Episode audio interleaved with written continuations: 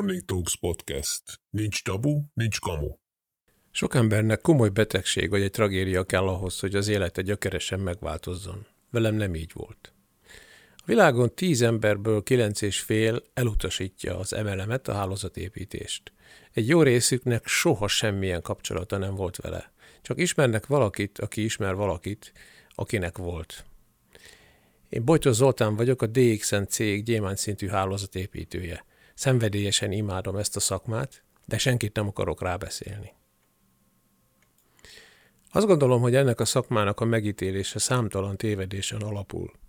Ennek a podcastnek többek között ez az egyik felvállalt szerepe, hogy ezeket a tévedéseket eloszlassuk.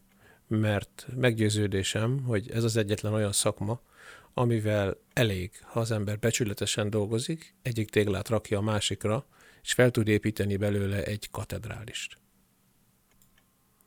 Ha végig gondolod, vajon tudsz-e mondani egy másik olyan szakmát, amelyiket ha megtanulod és becsülettel végzed éveken keresztül, szabaddá tehet. Szabadság alatt azt értem, hogy a pénz hiánya nem kényszerít téged arra, hogy bizonyos dolgokat tegyél, hanem valóban akkor dolgozol, amikor akarsz, ha egyáltalán akarsz, azt csinálsz, amit akarsz, abban az országban élsz, ahol akarsz. Ha valaki csak egy kis mellékes szeretne még keresni, akkor azt gondolom, hogy van a hálózatépítésnél jobb lehetőség erre, bár ez erre is megfelelő, de hogyha itt-ott egy kis pár ezer forintot akarsz mellé keresni, azt meg tudod oldani mellékállással, vagy túlórával, vagy egy mellékvállalkozással is. Ez a szakma valóban képes arra, hogy egy generáció alatt egy teljesen más kasztba kerülhess. Ha belegondolsz, amikor a nagypapa megalapítja a kis szatócsboltját, és majd az unokájának lesz egy áruházlánc vállalata, az három generáció.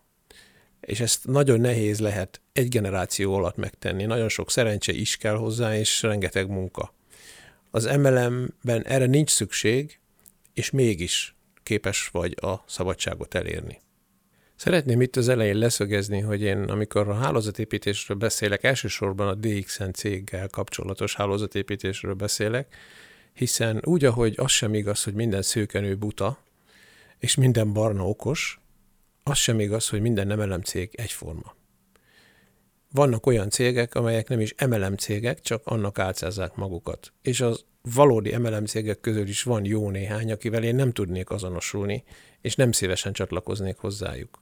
Tehát én a DXN-ről beszélek. Azt gondolom, hogy ez egy olyan lehetőség egy átlagos hétköznapi embernek, amire egyébként néhány száz évvel ezelőtt egyszerűen bele kellett születni, mondjuk egy gazdagságba, egy nemesi családba, vagy egy bankár családba. Ez a lehetőség most mindenkinek adott.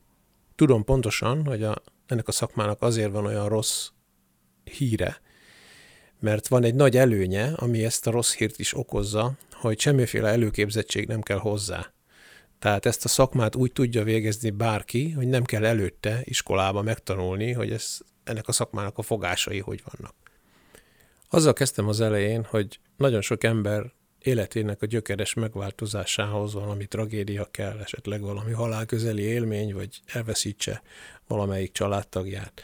Nálam szerencsére erre nem volt szükség.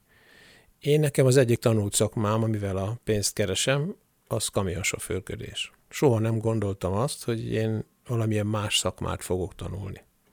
Amikor az MLM szót hallottam, akkor nem igazán tudtam, hogy az pontosan mit jelent, de abban biztos voltam, hogy soha senkit nem szoktak vele dicsérni. Olyat senki nem mondott nekem, hogy fú, ez egy nagyon rendes ember, hát emelemezik. És én nekem úgy alakult, hogy a párom találta ezt a lehetőséget. Ő kimondottan kereste is, egyszerű anyagi kényszerből. Grafikus vállalkozóként olyan helyzetbe került, hogy nagyon megcsappantak a megrendelései, és keresgélt, keresgélt. Szerintem ezzel nincs egyedül valószínű, hogy nagyon sok ember van így manapság, hogy keresgél valami lehetőséget, amivel jobb anyagi körülmények közé tudja magát hozni és bár nagyon ellene volt, ő neki volt némi tapasztalat az MLM-mel kapcsolatban, de hát beadta a derekát, mert, mert onnan muszáj volt pénzt keresni, és elment néhány cégnek a bemutatójára, már odáig eljutott, hogy azt a 300 ezer forintot, amivel egy bizonyos másik cégbe be lehet lépni, valahonnan összekalapolja, vagy kölcsönkéri, és akkor jött vele szembe a DX-en.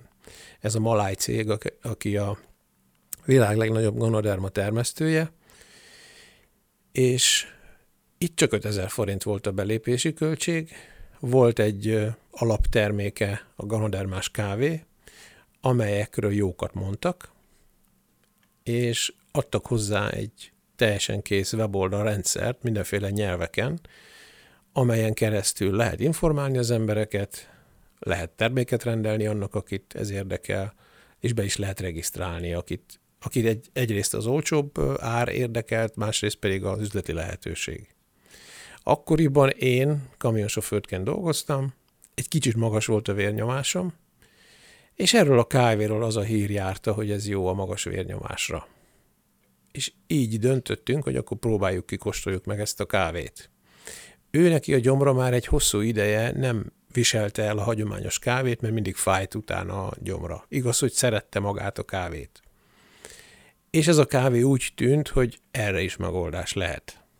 Én nekem meggyőződésem volt, hogy biztos pocsék íze van, hiszen milyen íze lehet egy kávénak, amiben benne van egy gomba. De legnagyobb meglepetésünkre és legnagyobb megelégedésünkre erről szó sem volt, ez a kávé ugyanolyan finom, mint bármilyen kávé.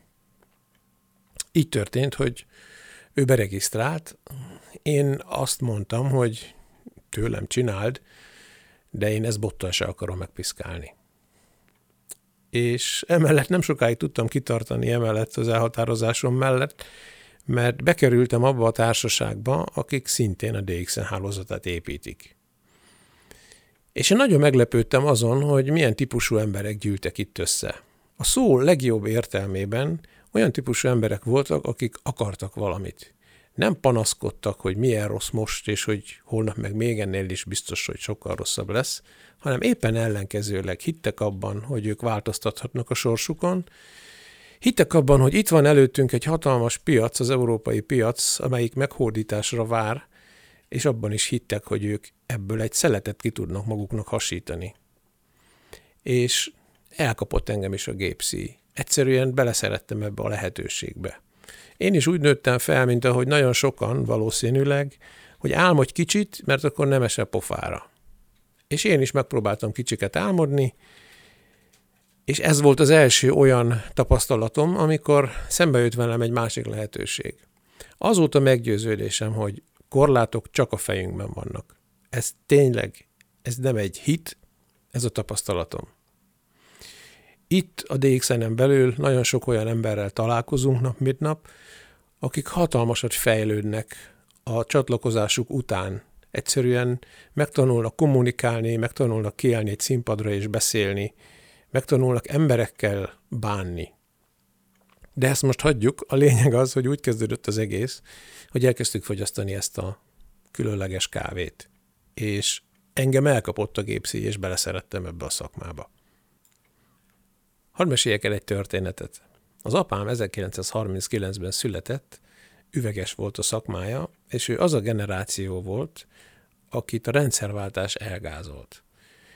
Mert amikor ez az egész elkezdődött, ők, az ő generációk már benne volt a korba, 50 fölöttiek voltak, és nagyon nehezen tudták, sőt igazából egyáltalán nem tudták felvenni azt a fordulatszámot, amikor leépítették körülöttük a munkatársakat, még ő volt a szerencsés, mert ő nem veszítette el az állását, de egyre többet vártak el tőlük, azt várták el 4-5-10 embertől, ami azelőtt 30-40-50 ember végzett el. És apám azt látta, hogy körülötte bizonyos emberek egyre többet lopnak, amíg más emberek az egzisztenciájukat is elveszítik. És azt mondta nekem egyszer, mikor így beszélgettünk, hogy kisfiam, én elrontottam a te nevelésedet, mert arra neveltelek, hogy legyél becsületes. És azt látom, hogy aki becsületes, az hülye. Hát abból nem lehet megélni. És ez azért jutott most eszembe, mert azt gondolom, és azt tapasztalom, ez a legfontosabb, hogy a DXN hálózatépítése az egy olyan lehetőség, amivel untig elég, ha becsületes vagy. Nem kell senkit megvezetni, hazudni neki, nem kell bizonyos embereket ismerni, ahhoz, hogy ez neked működjön. Elég, hogyha elvégzed azt a nem túl bonyolult napi feladatot, de ezt rendszeresen, szorgalmasan, rakod egyik téglát a másikra, ahogy azt már mondtam, és egy katedrális tudsz belőle felépíteni. A podcast következő részében azt fogjuk összehasonlítani, hogy mi az előnye és mi a hátránya a DXN hálózatépítésnek egy más vállalkozással szemben, különös tekintettel a 2020-as évre, amikor nagyon sok kis vállalkozás tönkre is ment, és vannak még olyanok, akik épp a víz felett tudják magukat tartani, de már nagyon nehezen. Úgyhogy tarts velem, ha kíváncsi vagy ezekre, és hallgassd a következő részt is.